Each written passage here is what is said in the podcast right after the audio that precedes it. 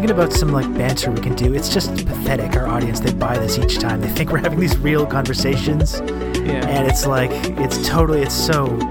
I can't believe they don't see through it. It's just I don't.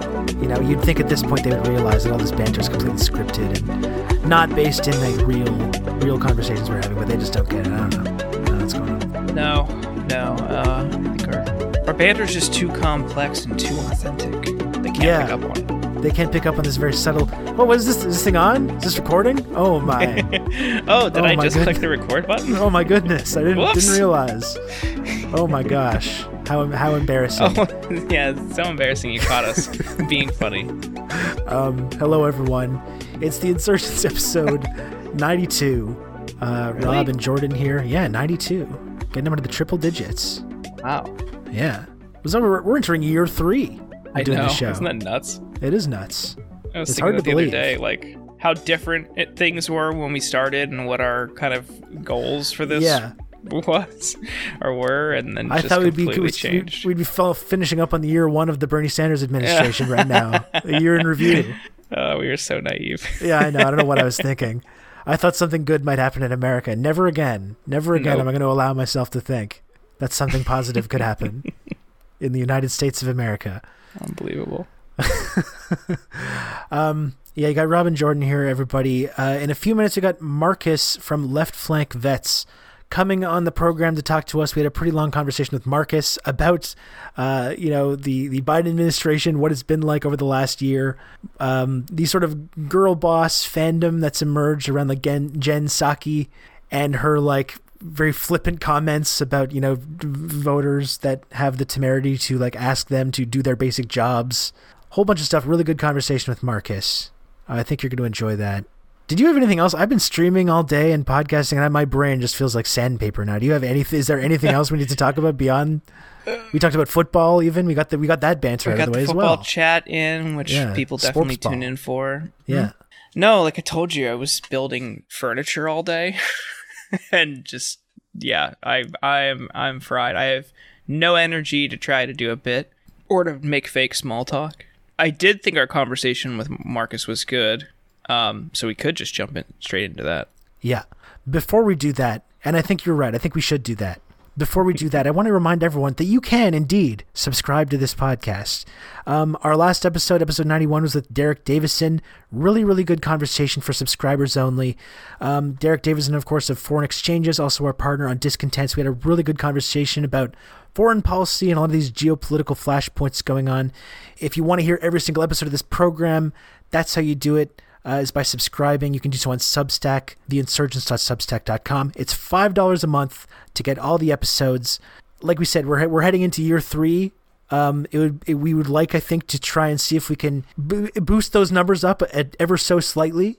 They are kind of rookie numbers. We got to boost those up, as the saying goes. Mm-hmm. Uh, so subscribe to the podcast, folks. That's yeah, all. yeah, I think it's a it's a good deal. Um, Yeah. and with that, I mean, the more we can uh, have in a subscriber base, the more uh, or the easier it is to uh, return to a twice a week recording schedule with every other episode being premium. So brings more value to the uh, subscribers as well. This year, I think we're going to have a really great uh, like lineup, so to speak. I think I think I, I've we've been, you know, talking to folks in the progressive world about really covering some of these primary challenges and the intra-party jockeying uh, for the future of the Democratic Party, um, and having those conversations front and center on this show in a way like very few others can. So I'm I'm, I'm really excited about this year. Me too. Me too. Season three. Here, let's go. Season three, That's right. go. We got renewed, folks. Yeah. Uh, so yeah, that's it, folks. Subscribe to the podcast. Let's talk to Marcus from Left Flank Vets. He's going to be joining the program right after this.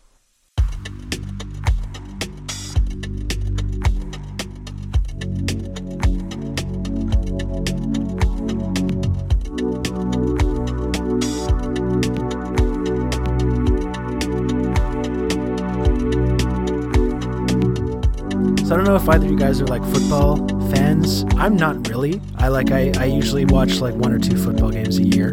Last night I only really experienced these like football games through tweets and just looking at what people's reactions were.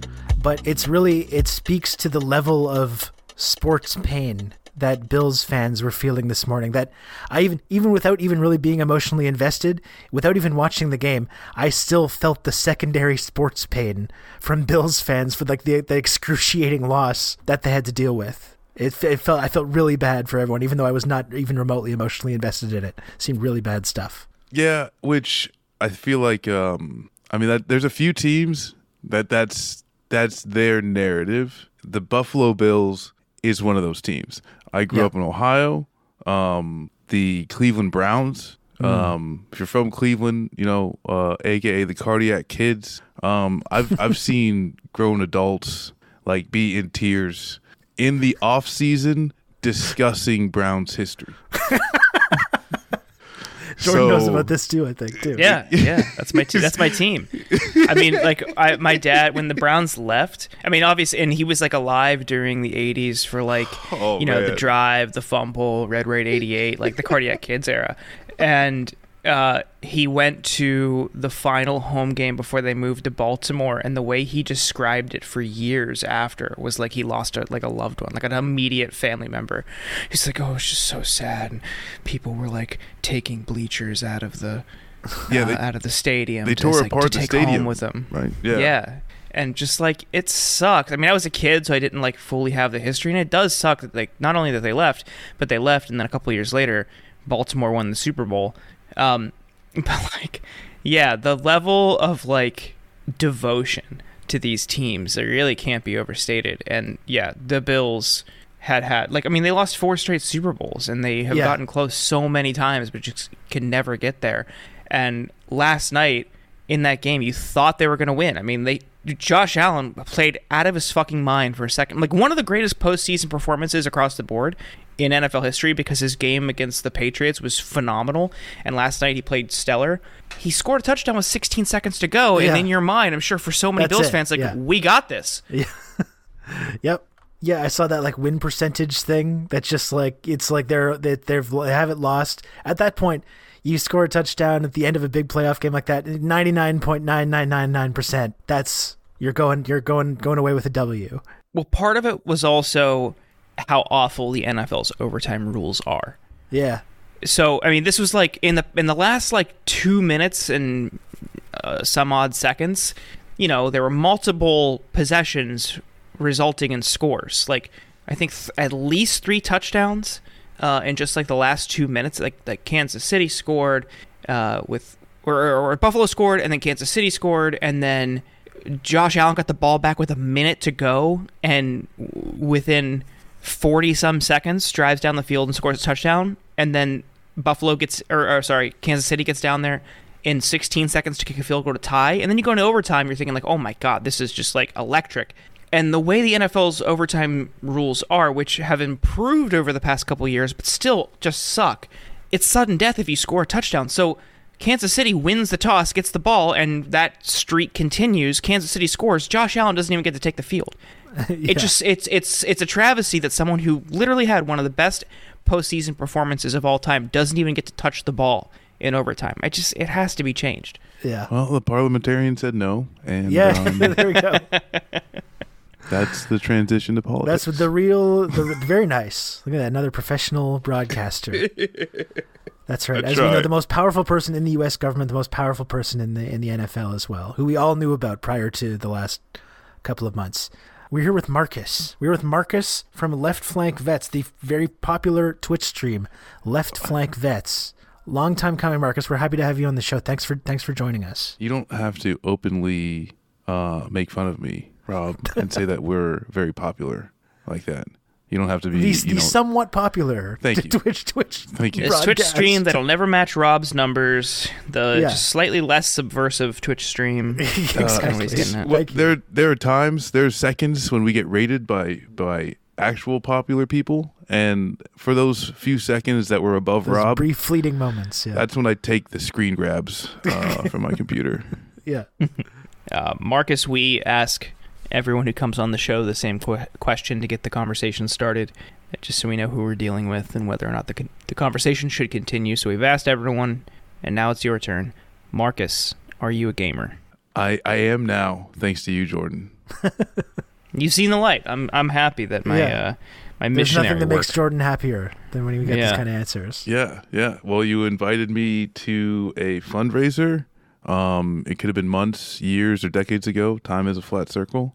Um, but either way, been uh, getting W's, getting those victory royales in Fortnite, and That's what I'm talking about. you know, I appreciate you leading me into the gamer path. Yeah, I feel like it's like a dealer leaving a little bit of heroin at someone's Yeah, apartment. a little Uh, sample. just to, yeah, just like, hey, you know where to find this. It's like it's what I'm doing with uh, so I'm doing with Fortnite. I'm just like, hey, you should just come play on. It's a charity thing, you know. Just just download the game. It's little great. taste. Yeah. Yeah, Just it's have fun. Then you don't have to taste. play it again. Ha ha ha ha. Wink, wink. and know, knowing it's just like it is. It is just like it's crack for uh for gamers. It's it's so it's all consuming. That game is is fun, but it's like it's definitely addictive. Well, thanks. Yeah. I don't even have anything new to like I haven't been playing anything else either. Like I feel like there's other games like that I could be getting into. I've got a whole Steam library of games that I've just never played. And then it's like anytime I think about playing something else, it's like, mm, or I could grind that that battle pass. Got to get that Spider-Man skin. I did the what was, I, Wait, you don't have the The- Spider-Man skin yet? No, well, this, I'm a, I'm a filthy casual still, though, so Yikes! I'm not quick. Um, I feel like the last game that I played was Tonight We Riot, which was you know like the it's like you're like the proletariat and you rise up against the corporations. Um, It's like the side scroller game. yeah. Um, and you know I I mean like I played that for a few days. Um, but that was before I guess Jordan had got me hooked on the drug that is the games. You know, so here You're I am. yeah. I played that a little bit. The uh, Tonight We Riot. I like it. Yeah, it was fun. It was a little good time. You know. It's cute. Other than yeah, I I um I started a, a new playthrough of The Forest.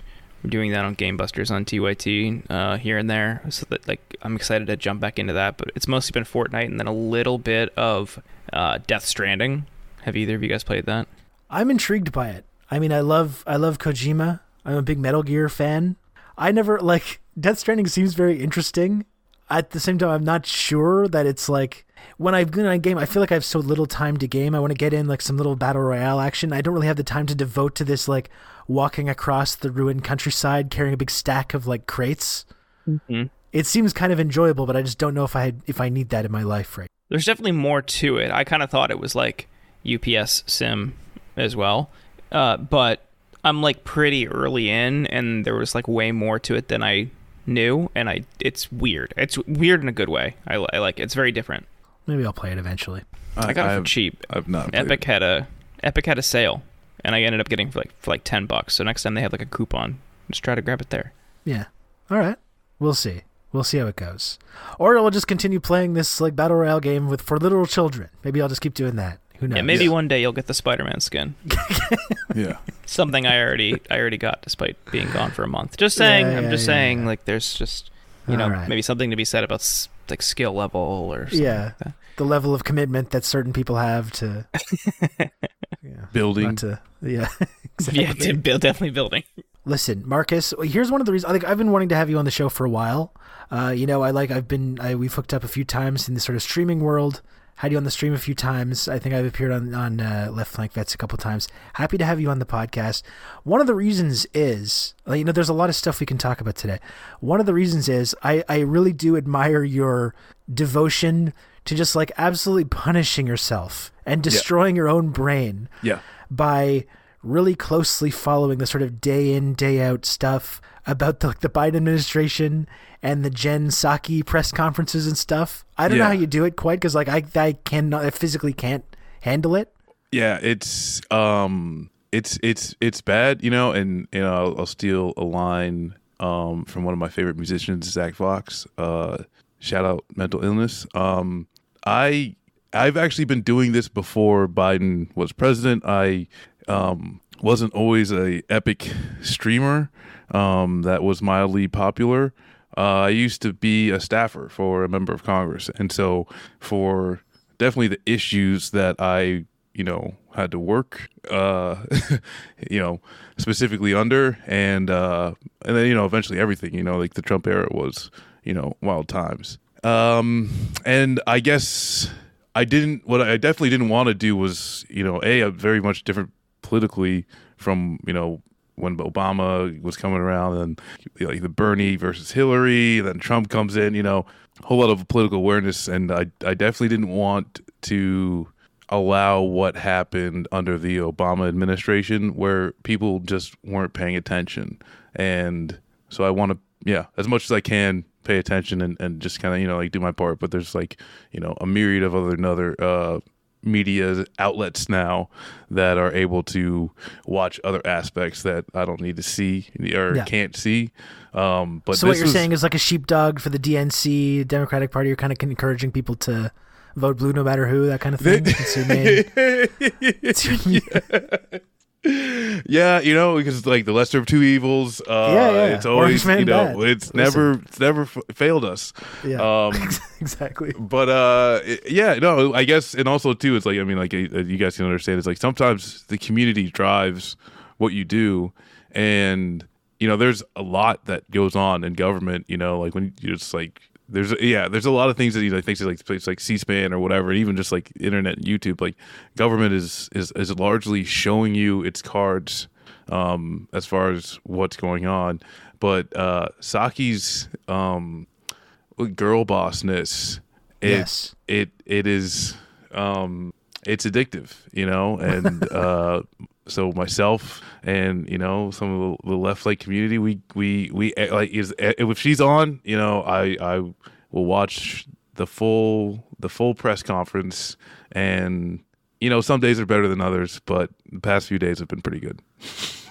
yeah, I think she's had a number of highlights over the last year, but I think I think like really the the, the greatest example of the sort of Psaki attitude and kind of the the attitude. I mean, she's the face of the Joe Biden administration in many ways, so it's like kind of the whole attitude of this kind of liberal elite class that that runs the Democratic Party came the other day when you know people are very obviously and very rightfully frustrated with their you know seeming inability to actually pass the agenda that they campaigned on, whether it comes to the whole Build Back Better framework, whatever you want to call it, which just seems to be completely dead now. Uh, a few weeks ago, when they kind of abandoned doing the Build Back Better thing, they said, okay, now we're going to transition from that to the voting rights. Now we're going to we're going to focus on another thing that we're also not going to do. Yeah. And um, there was kind of a half-assed effort to suggest that they wanted to change the Senate rules to pass this, which of course did not happen. So that also seems to be completely dead at this point. Yeah. And Psaki, this was not during a press conference, but during an interview with The View, gave this quote about like, well, how, you know, it didn't get done, but we can take the weekend, feel your feelings, go have a margarita, go to kickboxing class or whatever it was. take take the moment, take the weekend, the Monday we're back at work, you know? And it's just like it's really the ultimate the ultimate example of the Psaki girl boss quote, right?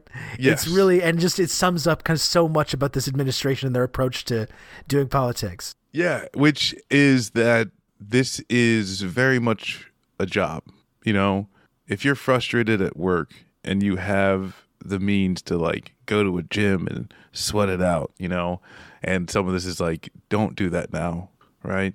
Like, like don't don't go to the gym and like work out with a bunch of people now. But like before COVID, you could oh hey, you're just gonna go work off the stress because to the most powerful people in you know in the world in some cases this they, there's no you know like reality to the issues and the policies that they you know uh, they dictate.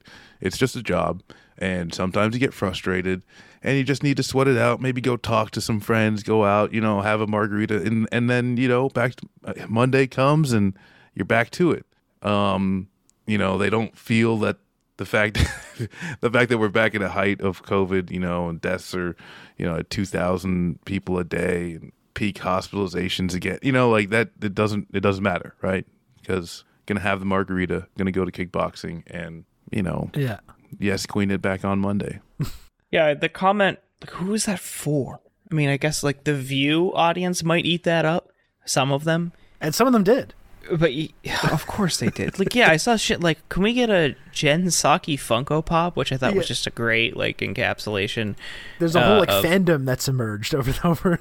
over yeah, this. of how people were like relate to her, and it's like these like press secretaries and comms people for the presidents, like their job is to like lie and spin for the most powerful person, one of the most powerful people in the world. And it was just like there's just this collective amnesia around her role and her like that type of work, uh, you know, juxtaposed with how liberals reacted to the litany of Trump press secretaries over the past four years, where it's like everything they said was an attack on the free press and it's it's Orwellian and dystopian and chilling and all these different things. The the attacks on reporters are threats to free speech, and like this is somebody who like a couple weeks ago mocked a reporter for asking if you know they would consider a, a test a, a COVID testing plan like rolling yeah. that out to give everyone tests, and she mocked it before they ultimately did it because that makes sense. Oh, why don't so we give everyone like, like, a unicorn or whatever? And it's like, well, yeah, yeah, yeah. Just asking you to and, do your basic job, but okay, yeah. Yeah, it's just like these types of things are so bizarre um, that they like. I, I don't know. It's it's again, it's reflective of like the the like the to me the lies and spin that a press secretary engages in is like part of their work, and people just like lap it up. Uh, I I I un- I don't understand how we're like valorizing this person. I yeah. Well, I don't I don't necessarily understand it. I feel like there's a few things that we can point to that led to this moment. Um, because you take like the Obama like speechwriter guys, you know, and they're now like podcast conglomerate. Um, yeah, and and they're now like like kind of like like political like like like lib trendsetters, you know, and and that's the thing. Is like really, it's like if you listen to that stuff, you know, the pod save stuff, you you can immediately just understand a lot of like the talking points that you know people will immediately adhere to. Um, and then and also too is like when you come to Trump and you've got each of his press secretaries just being so grandiose and fantastic, horribly horrible people in their own individual and special ways. Um, yeah, now it rolls into Psaki. Um, you know, the circle back thing, which, you know, I, I play into a little bit as well. But, you know, everyone now, right? Because, it's like, you've got the same people for Fauci. You saw the same just sick adoration for Cuomo. Um, you know, it's just like there's this now, you know, like the, the, the fan club is attaching to almost any and all uh, political officials and even yeah, like the spokespersons, spokespeople as well. Um, which yeah, it's yeah. I don't I, I I don't understand it, but here we are. One thing that I find kind of interesting is the way that like you know the way that the Democratic Party asks people to kind of engage with politics, which is through voting, right? If you don't like it, vote. That's that's the common refrain that we hear from all across the Democratic Party. Barack Obama famous, infamously kind of says this a lot. He, oh, don't boo, vote. Um, so then people do that. They don't really want people engaging in like this kind of sustained activism. And usually when they do, they see that as being like a thing that, that an albatross that hangs around their neck and they try to distance themselves from it as much as possible or try to appease the activists without actually doing anything to actually respond to what the activists are asking for. They really just want people to vote for the Democratic Party uh, every two years and then just go home and like let the the professionals are back in charge, the adults are back in the room. You voted, we you did your you did it. You put us back in charge. Now just go home and let us do our jobs. But then when it comes to like them completely failing to actually do anything that people voted for them to do, then she goes on the View and it's described as this kind of collective thing. Well, we all need to suck it up and get back to work on Monday, right? We yeah. all just need to get back. And it's like, but no, you're the ones that are supposed to be doing this shit. They're doing. You're the ones they voted for you. They voted the work, blue. It's the work of saying. Yeah, they're doing the work of saying. Yeah, the, exactly. We saw that from Paul Begala. Uh, yeah, who on, on CNN like well, last yeah. week or the week before said the Democratic Party has a problem with their like base. It's like it's basically like it's your it's everyone else's fault none of this stuff is getting passed because you didn't like raise awareness about voting hard enough or something. Like th- there's like it's it's not a problem of the Democrats failing to these to like, these people. It's that they're being failed. And you know, there have been calls and in, in, in op-eds and among the pundit class that like we need to just let the experts and the elites have more control over the process because they're the ones who know best. You get out of the way. It's the progressives and the leftists who are making it difficult by their trip with their purity tests and X Y Z. No, I mean this is this is the whole the Biden's whole case for being the nominee was he was going to be the guy, unlike Sanders, who could reach across the aisle and get things done. That Yeah. was his whole case, and people ate it up. People bought into this narrative that yeah, Bernie's just too far to the left. He's not going to be able to get anything done. And they asked Bernie. Remember, we've talked about this before. How would you make the case if people don't want to pass your agenda? And he said you would basically use the bully pulpit and go to these states where people were in the way, uh, being obstructionists, and use the bully pulpit in their states, in their own backyard, to get to, to drive popular support for these types of things. Because that's how you're going to get members of Congress on your side when you scare them with their voters. And Biden, like people, you know, somewhat rejected that that premise. Biden was the guy who insisted he already could do it. He was already the guy who, because he had all this experience, he's made all these deals with Republicans.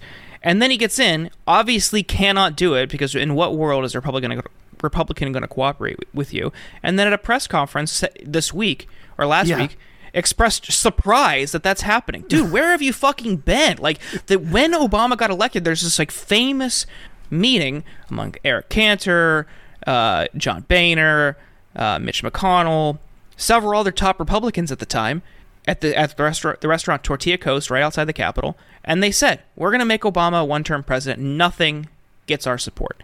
This is how they have been since when you were vice president, and really even before that. Yeah. Like, in what world are they going to suddenly like, change? I did not anticipate. Yeah, I did not anticipate that they would own their only agenda would be to stop the president. It's like I'm literally a dumb asshole, and I anticipated it. I'm not even American. Yeah. I anticipated it. and being on Why the didn't, other you're the vice president, sir. What's the matter with you? Come on, Joe. but Jesus. also being on the other side of the Trump presidency, like, did politics get better? You know, like, did politics get Yes. like more or less partisan in the time? You know, if you can just think back real hard, Joe, and remember, um, how did things change between then and now? You know, because when Obama came in, there were groups of Americans marching around, you know, with uh, like little stuffed Obamas that hanging from a noose. That's that's how that administration started. Then there was Trump afterwards. They storm into the fucking Capitol. you know, like where have you been? Yeah. Yeah.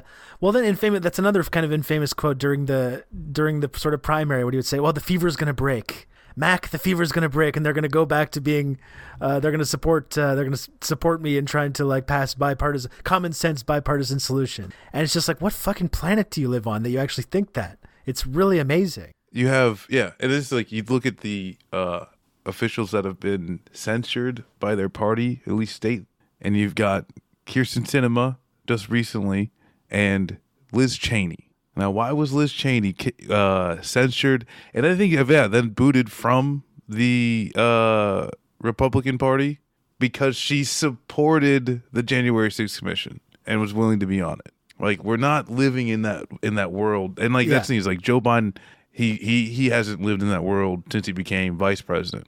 Not, not even before. I mean, you can trace this kind of po- politics in the Republican Party all the way back to like Newt Gingrich and shit, like in the early '90s. Like, Oh yeah, it's been I mean like it's this been like this for but they were able to get the eh, years. like crime the crime bill. You know, Yeah. he was you know some of the things as far as like the the Iraq War. I mean that's something that Joe Biden wanted when Clinton was you know. So when it came to Bush politics, you know he was he there there's some things where yeah things that Joe Biden wanted he was able to get.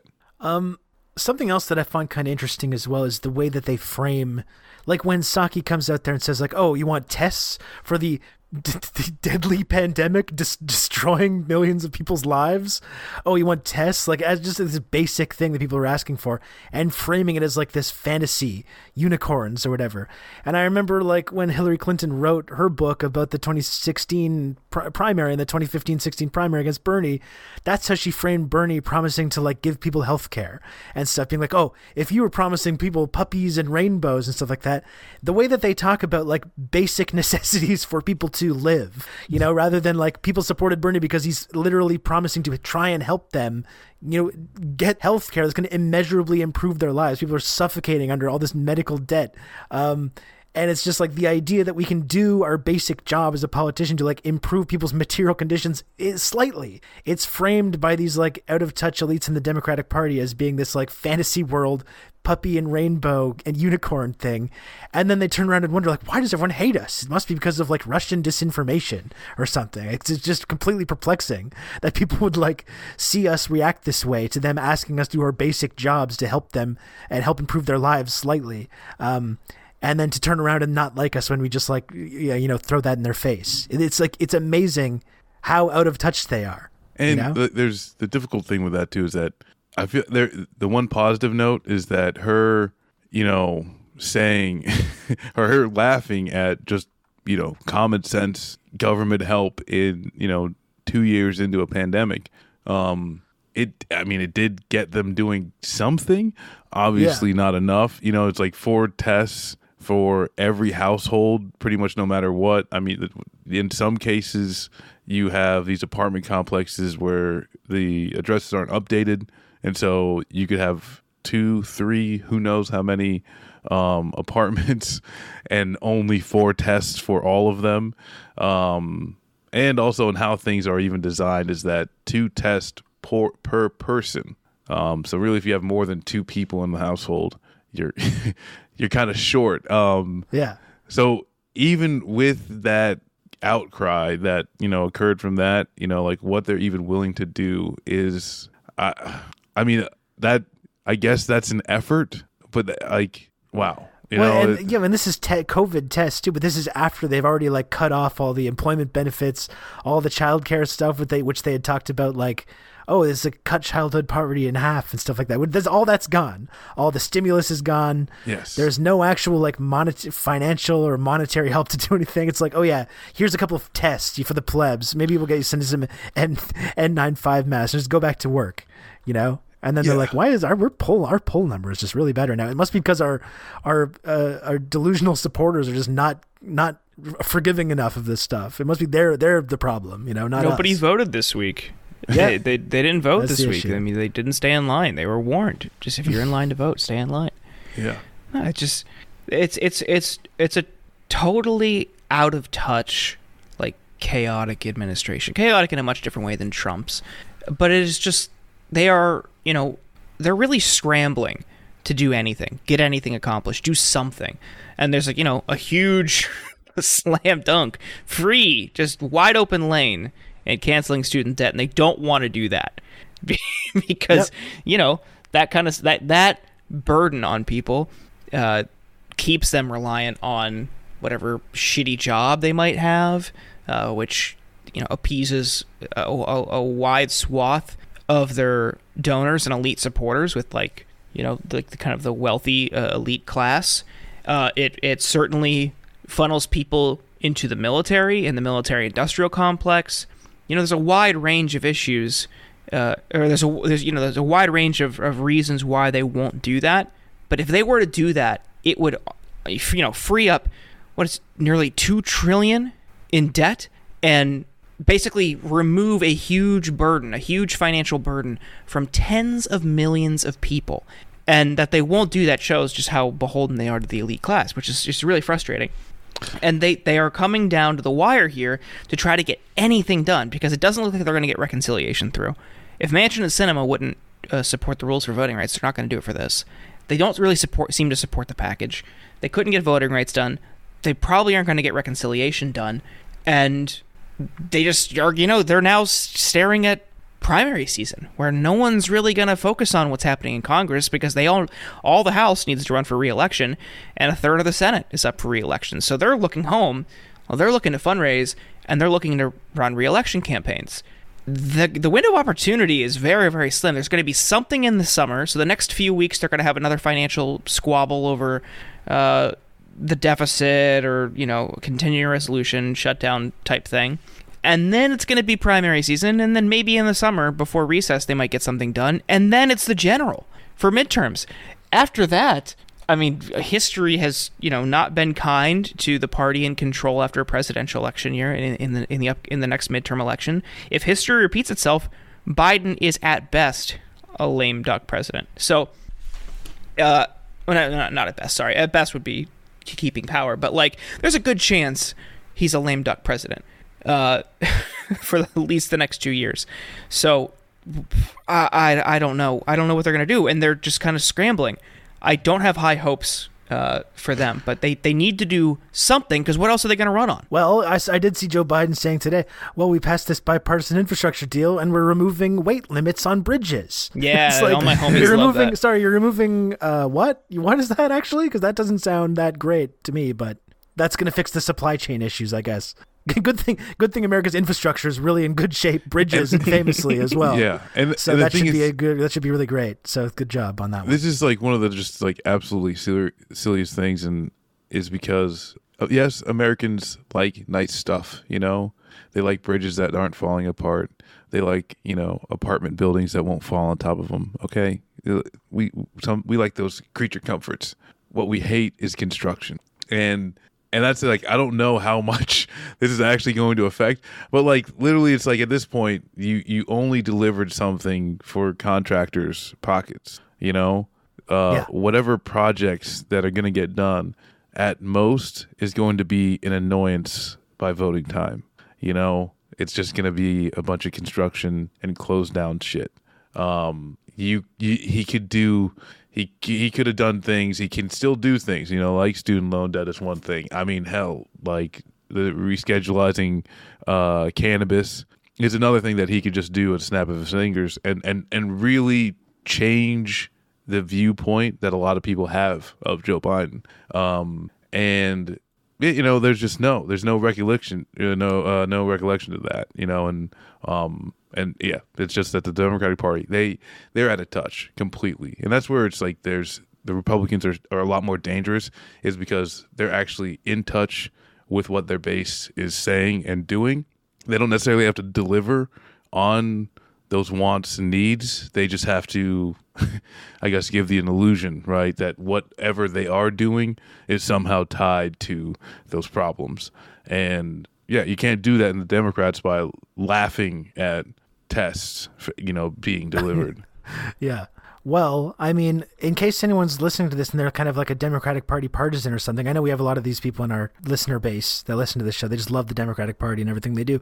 In case they think we're all negative, Joe Biden did do something today that was quite cool, which I don't think they can really run on. But when he called Peter Doocy a stupid son of a bitch Yes. at press conference, I, it, this That was is- cool. He that's when he became my president. Yeah. Um, which I'm I happy support that.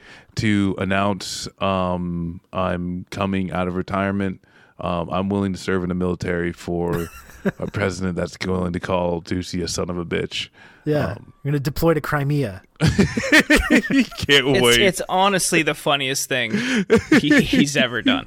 Like, because Yeah. this is the thing. Like, Doocy was trying to get Biden to talk about inflation just so they had a sound clip, so Fox Fox's story could be Biden's inflation troubles, you know, continue to fester, and like they can make a new cycle out of that, right? Because the market's like super down today. It's like one, it's one of the worst months since the beginning of the pandemic, and you know, Uh, on a macro level, it's it's pretty bad, and they've been pushing the inflation narrative for a couple months now, despite that very obviously being corporate greed. Like corporate greed is driving Yeah. up prices. It's Yeah. not really, and then also there's like a lot of like a lot of like millionaires and billionaires are worried about Fed rate Fed rate hikes because now for like the first time in like a decade they might not be able to basically get free uh, money or like interest free money.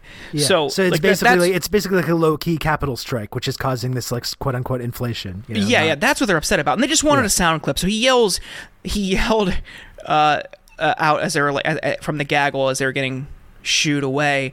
Uh, Uh, is is is inflation going to be a political asset in the midterm? Obviously, a ludicrous premise, but he just wanted Biden to talk about inflation, and he was like, you know, he said like uh, a, a massive, a massive asset. Yeah, give me a break. He's like this stupid son of a bitch or something like that, which is fucking hilarious. Yeah. And I just like now all the right wingers who didn't really give a shit about anything Trump did for four years are like, this is so, this is a you know attack on the First Amendment, and like I think some of them are just kind of mocking how liberals were when Trump would insult reporters. But this is objectively fair. funny. Yeah.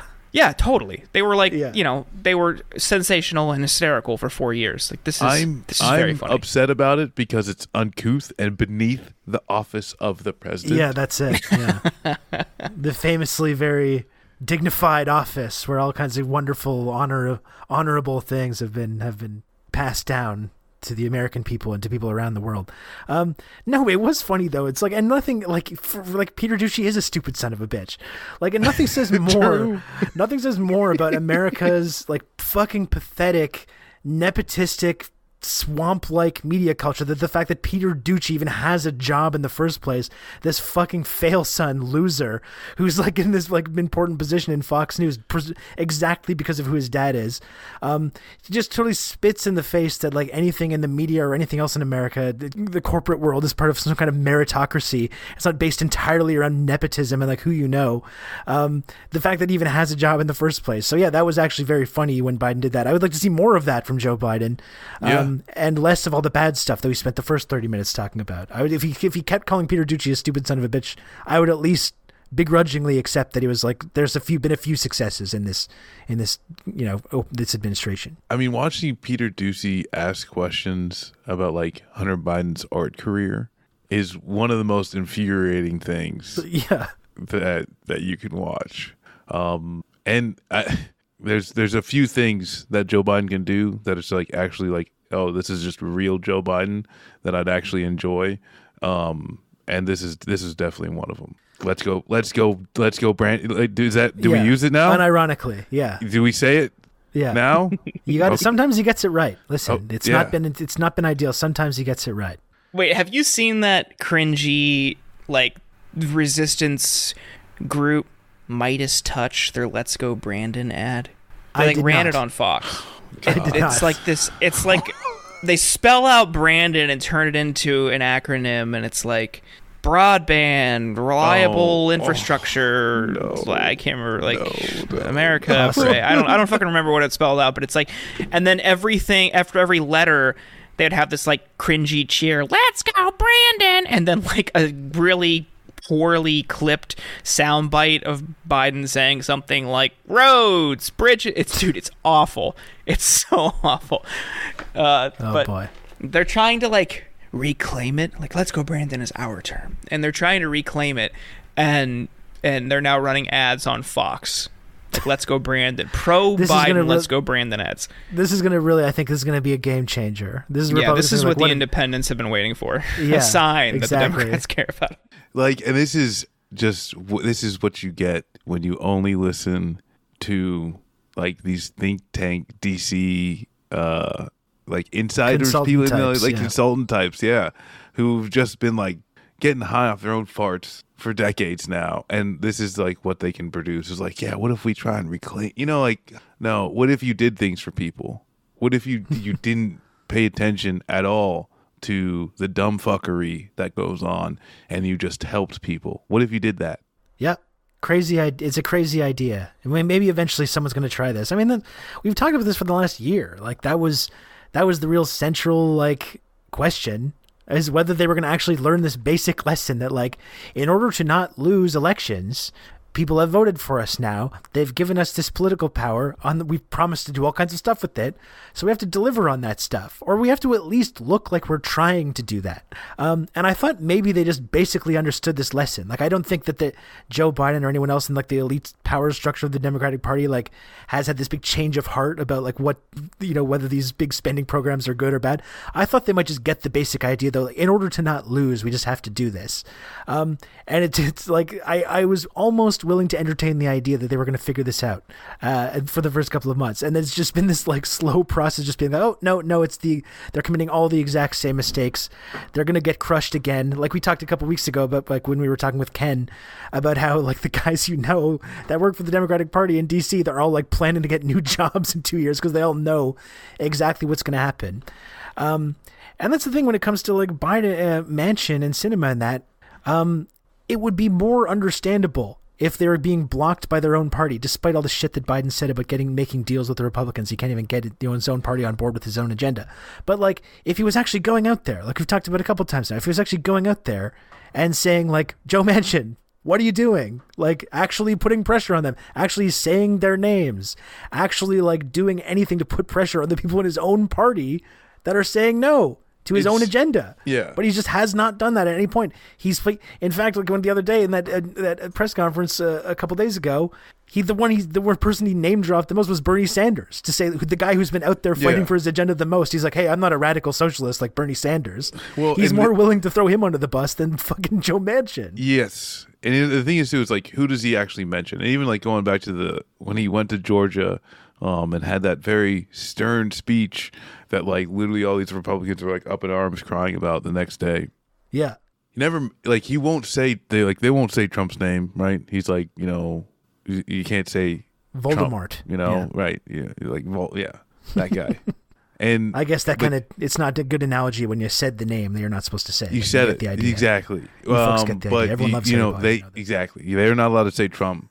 Um, but you know, at one of these press conferences, he talks about how Mitch McConnell, him and Mitch McConnell are friends, and like I don't, I don't know what type of friends you know y'all keep.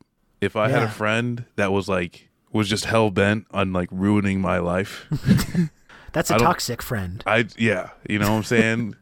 like that's that's not something that I would you know I wouldn't I wouldn't that would, that's not you know a friend you know um but then oh hey you know we'll talk about Mitch McConnell in the light in a good light saying oh hey he's this oh look my friend look at the bipartisan infrastructure deal look at all these fucking good things Bernie Sanders even though everything that Bernie like it's really not about Bernie it's one of the issues that little Bernie has been going around the country um, and and supporting the pop the the popular issues. You, you're just kind of openly saying I'm not for that, right? But doing Yeah. it in an acceptable way by pointing at Bernie Sanders and saying, "Listen, I'm not Bernie Sanders," and you know, hey, it'll rile up the K Hive because I was like wondering, I was like, man, like seeing all this like K Hive madness about Bernie again, and it was just like, oh, it was because Joe Biden had to say some shit, and I mean, when you take it look at look at the past year, who have been the members of Congress that have actually been going out in public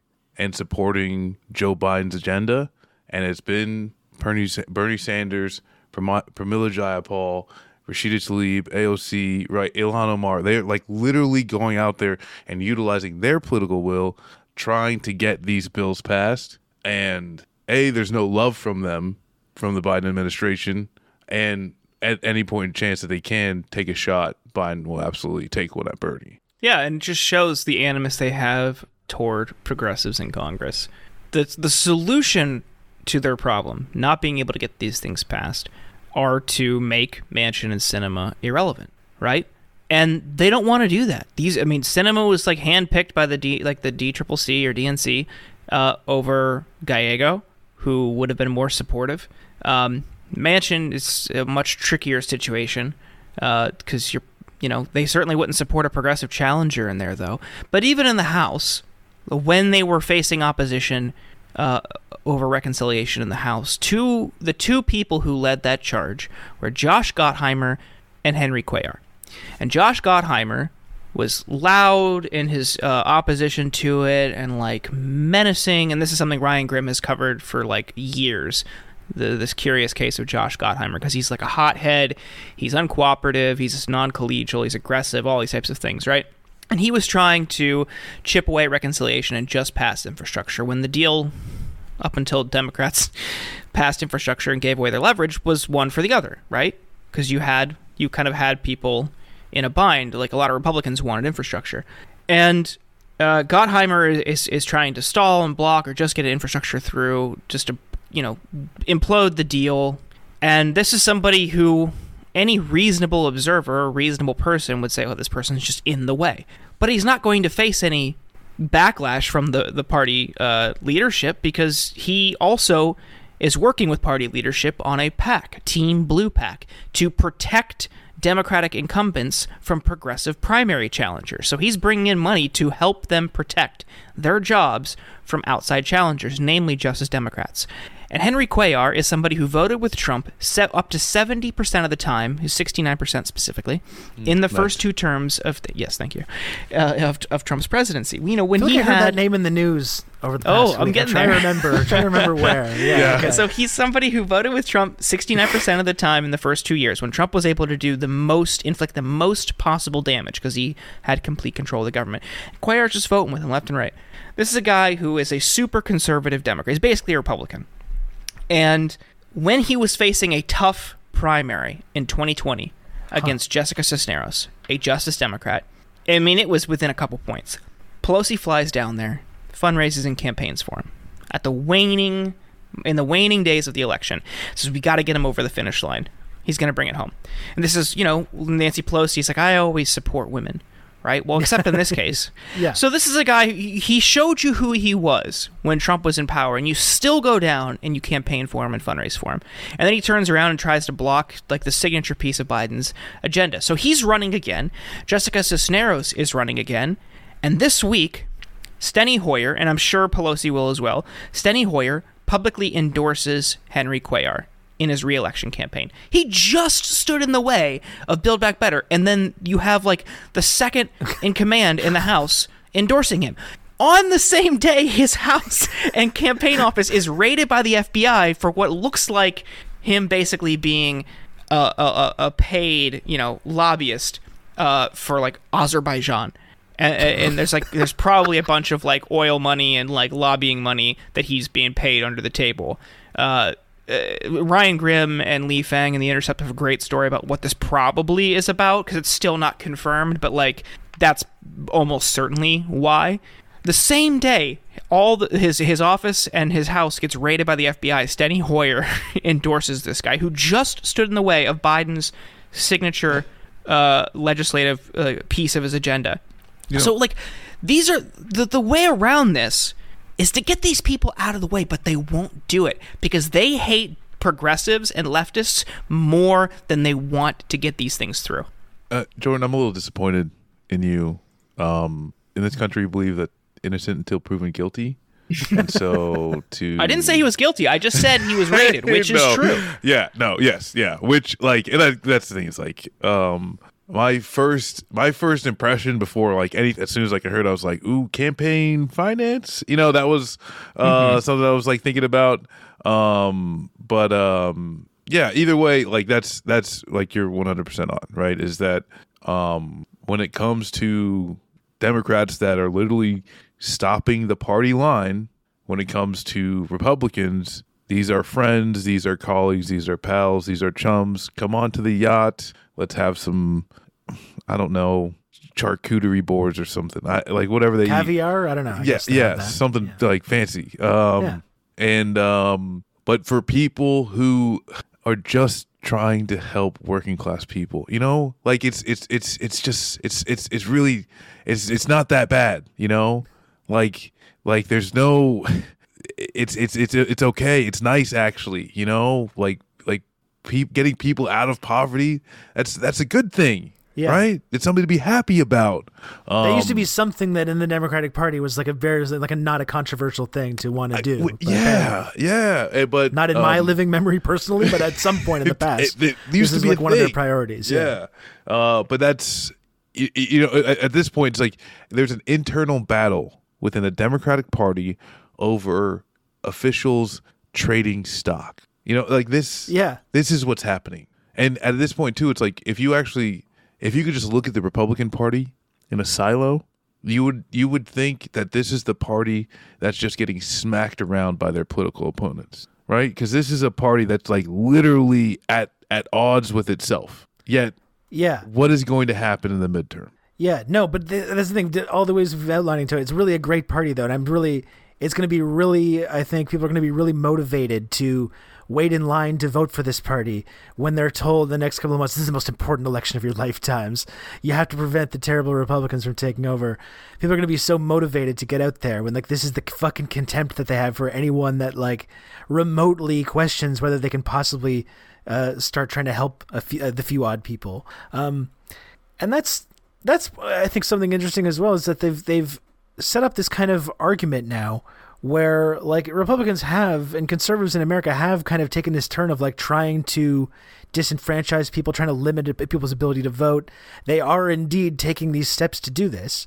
Um, but when it comes down to like the midterms, that's not going to be the reason why the Democrats lose. It's going to be because they didn't do anything because they did all the things that we've very like meticulously outlined over the course of this conversation. But it's going to lead to this endless cycle now where they're never going to blame they're never going to actually look in the mirror and accept responsibility for this it's always it's going to be because of like the republicans autocratic turn towards like disenfranchising people they're going to blame this on the reason they don't win elections anymore um, and not actually say like perhaps we should have like passed the our own agenda that we campaigned on and not supported uh, members of our own party that explicitly like did not allow us to do this. But they'll never make this connection. You know, three people said defund the police, and even though yeah, they gave the police millions upon millions of dollars, that's the it's reason. Their fault. That's it's the, their fault. That's it. It's the entitled Bernie Bros. Again, it's going to be again the same fucking thing, the same thing. Yeah. Um, blaming the left. Well, there was already questions of like, oh, has Biden gone too far to the left? That's why he's unpopular. and it's like, no, it's the same reason. Honestly, it's it's a very similar reason why Trump lost. Maybe Americans don't like seeing their friends and family members die at yeah. That you know at, at, at, an extremely alarming rate from a preventable illness that they're just literally to your face laughing when you ask for help. It's a hard sell. Yeah. Well, and that's ultimately like I think what it comes down to as well. When it comes down to that whole like this is going to be the most progressive administration since FDR and all this stuff, I really think that they like wanted the credit for just proposing big things because they did propose some pretty big things in that Build Back Better. The work framework. of saying. Yeah, they want some, credit for the work of saying. That's it. Yeah, they want credit for just proposing the stuff but like the idea to ever actually like push or fight to actually pass these things that they talk about has completely been taken off the table from fucking day one. But they still want that credit for being like well we said we were going to do those things. Like yeah the work of saying like you're saying we proposed the things isn't that enough? Yeah. But for people that are fucking literally like struggling to keep their heads above water people who have lost family members to covid or to drug addiction or to mass incarceration or anything it's like no that's not going to be enough. That's not going to be enough to convince these people to go and stand in line again and vote their asses off again for the fucking Democratic Party.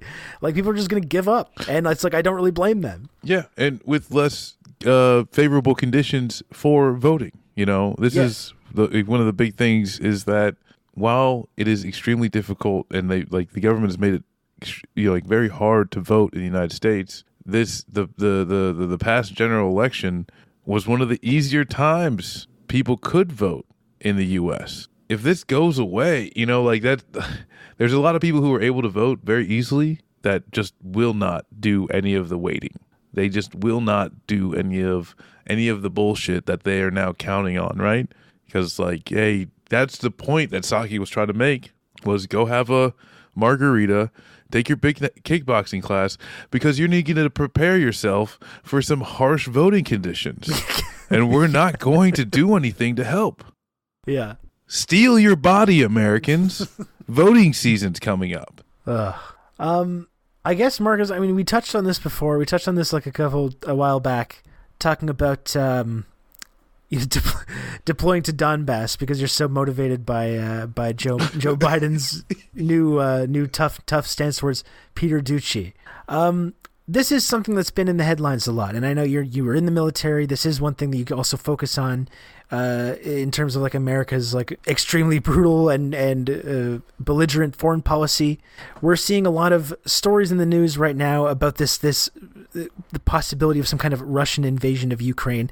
We did on the last episode of this show. I think we did a bit of a, a dive into like the what that conflict is about and uh, you know the the sort of context of it that gets left out of Western media, which is framed where where this is framed entirely as this story about Russian belligerence and Russian aggression, which is not exactly lined up to the re- actual reality of the conditions um, in places like Donbass or, or Crimea.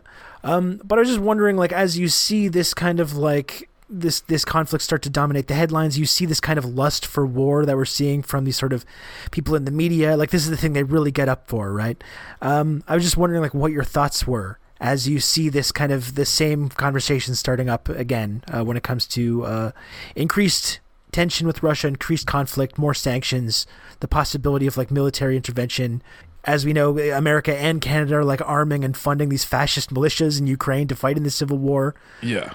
A lot of bad shit going on. What are your What are your thoughts when it comes to this Russia Ukraine uh, conflict? Um, which I mean, like I think it's um pretty open. Like a lot of this is securing um corporate interests, you know, um, and some of that like eh, Biden said himself, and you know, going back to like this is this is why I watch them, you know, is because like they'll openly admit it. Um, Biden said that they're really not interested in in actually defending Ukrainian sovereignty. You know, if, if he said if Russia wants it, they're going to take it.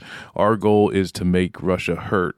You know, when they do, and um, on the other side of that, if that do, you know current sanctions and and and um, that even sanction policy, mostly largely driven for uh, you know, some of these like natural gas and oil interests and stuff like that.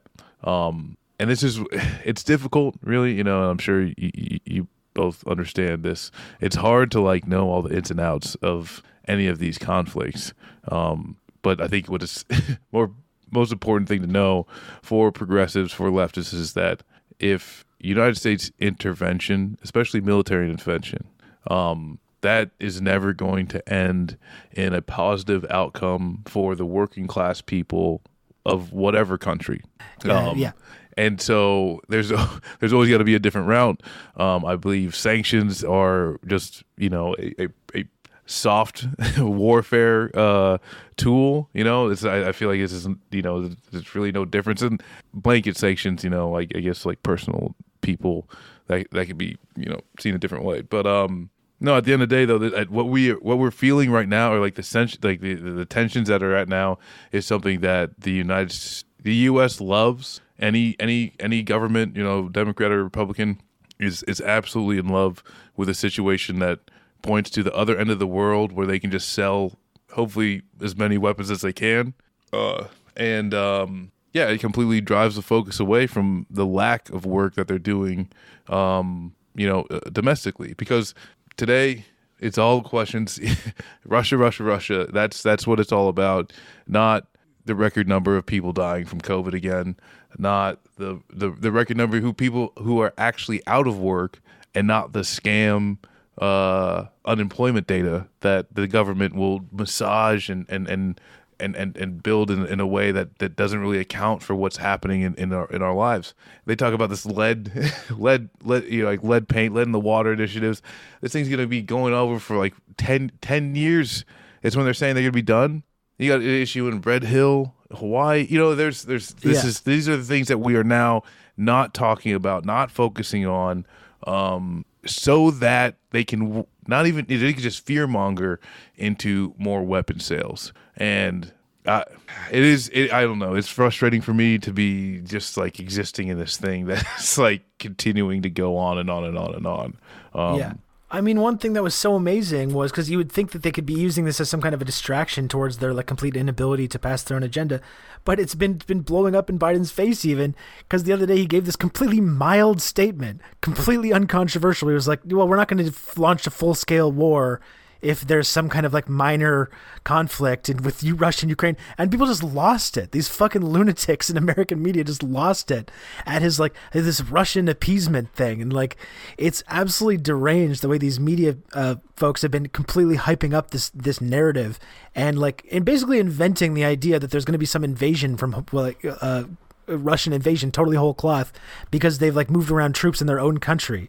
Um, you know, the United States that has fucking military bases and troops all over the world, all over the place, who routinely invade countries and destabilize and sanction and and assassinate and uh, and then for them to suggest that like you know there's some kind of like uh, problem with the evil devious Russians again because they've moved some troops around in their own country. It's it's it's sick. These like fucking weirdos in the media took took Biden's very mild statement about this and just like lost their minds over it. And this is similar to the way that they lost their minds over his uh, correct decision to follow through on Trump's timeline with tr- pulling troops out of Afghanistan. Um, you know, this is the stuff that really upsets these people, not the yeah. not the COVID deaths and not all the other things. We yeah, which it's and and the thing is too is like even with the, the, the like they're they're they're so upset with the the pullout of Afghanistan, and what do they say? Oh, well, think of the women and girls. Yep. When now- all, that's what it always is. Yeah. Now the, there's a uh, food shortage that you know now they're predicting like a million Afghans are gonna die. Which is a direct result of their sanctions as well. We, exactly. Yes. right. Like, which is like we're, we're like, like we're not giving the resources that we used to give to that country, and I there's you know there's nothing we don't you know like and even the way like what what is the part that they talk about? Oh, how could you know like the 13 service members, right? 13. Yeah. You got people setting out 13 Subway sandwiches on picnic tables. you know, Yeah. like, but you don't. We we we don't really address like the dozens of people who were slaughtered after that bombing. We we don't discuss still like uh, the, the the Pentagon, the U.S. government has done nothing for the family. The ten you know the the the, the, the ten people that were killed. It's like seven kids. We've Yeah. like literally done nothing for that family. Nor was anyone actually held responsible for this like brutal Yes. war crime. Like we investigated ourselves and found that actually that we didn't. It was a that we didn't do anything wrong. Big mistake. uh, Yeah. unfortunately, It was Yeah. just a whoopsies. Um, and and this is where too of that you know the best case scenario with whatever happens to Ukraine is that like you know things just naturally dis- de-escalate and the weapons that we sold them just rust somewhere in a in, in, in a warehouse. Um, but that's not usually how these things turn out. I don't know. Usually, when America arms and funds like you know uh, Islamic militants and neo Nazis, usually that turns out really well for them when they train them to like Yeah. fight guys that they also don't like. that definitely has all- not come that works every time. Yeah, bite us in the ass extremely recently. No, it did not. yeah. Well, that's a pretty sorry state of affairs. I gotta say. Yeah, well, I mean, this is a just a tough road for the you know to be the best country in the world. You know, what we have to do. Yeah. Anyway, vote blue no matter who. Definitely in the next election cycle is what I would encourage everyone to do. and uh, I will say, yeah. Well, and this is where oh, hopefully, I, I I get I get hopeful is that the things that we point to that are the Democratic Party failures, the trends that we'd hit on in the mid, you know, like off elections. This this means that the primary fight is more winnable than it is in the general election. So this is this is where the insurgents into the Democratic Party shout out insurgents pod. Hell yeah. Um, Another professional insurgents segue. Look at that. this is the insurgents into the Democratic Party. You will have a easier task than usual because of that depression in in voting across, just because of their failures, right? Um, so yeah, well, it is a dismal outlook as of right now. Um, I think this is the time. Well, I, I don't know. Lean in. Uh, you know, like always lean in. Um, but I feel like at this point, for this for these midterm elections, um, you can you can reap more reward because yeah, a lot of those vote blue no matter who people are just going to be too tired of the bullshit, especially for the primary as well. So Yeah. Jordan, do you have a final thought you want to leave us? I'm depressed again. Yeah, it's usually how it goes. show. I mean, it's just time to raise awareness about voting. That's it. Yeah. That's all we have to do. That's all we can do. That's all we can do. Well, Marcus, it was it was great to talk to you, man. I'm, I'm happy you could come on the show finally. Yeah, this is good that you could I- do this. I, I appreciate uh, you having me on, um, and, and and making me feel so happy about my country. Yeah, yeah. this is what I do. This is I'm, I'm this is part of my actual foreign destabilization effort that I'm in, I'm engaged in. Just- Doing a great job. yeah, Doing disinformation. that's exactly right. Disinformatia. That's yeah. Pro. Well, I mean, it just it it it it shows kind of the nefarious uh, sort of results of that endless R- Russia bad narrative that kind of picked up around Trump, and it's it's allowed like this conflict to spiral out of control, and it's allowed it's given cover to people like in Canada and the United States to like arm and and fund and train some very dangerous people and to like and to really like engage in this in this very destructive foreign policy and liberals just kind of swallow it up because Putin bad, Russia bad, and anyone that disagrees with this, I actually don't think it's good to arm neo Nazis in Ukraine. Um, I think that's a bad thing to do. And it's like, well, why do you love Putin? This is just Putin, Putin disinformation and stuff. And It's like, well, great. Like, you can't even have a fucking conversation about arming Nazis, which shouldn't be controversial.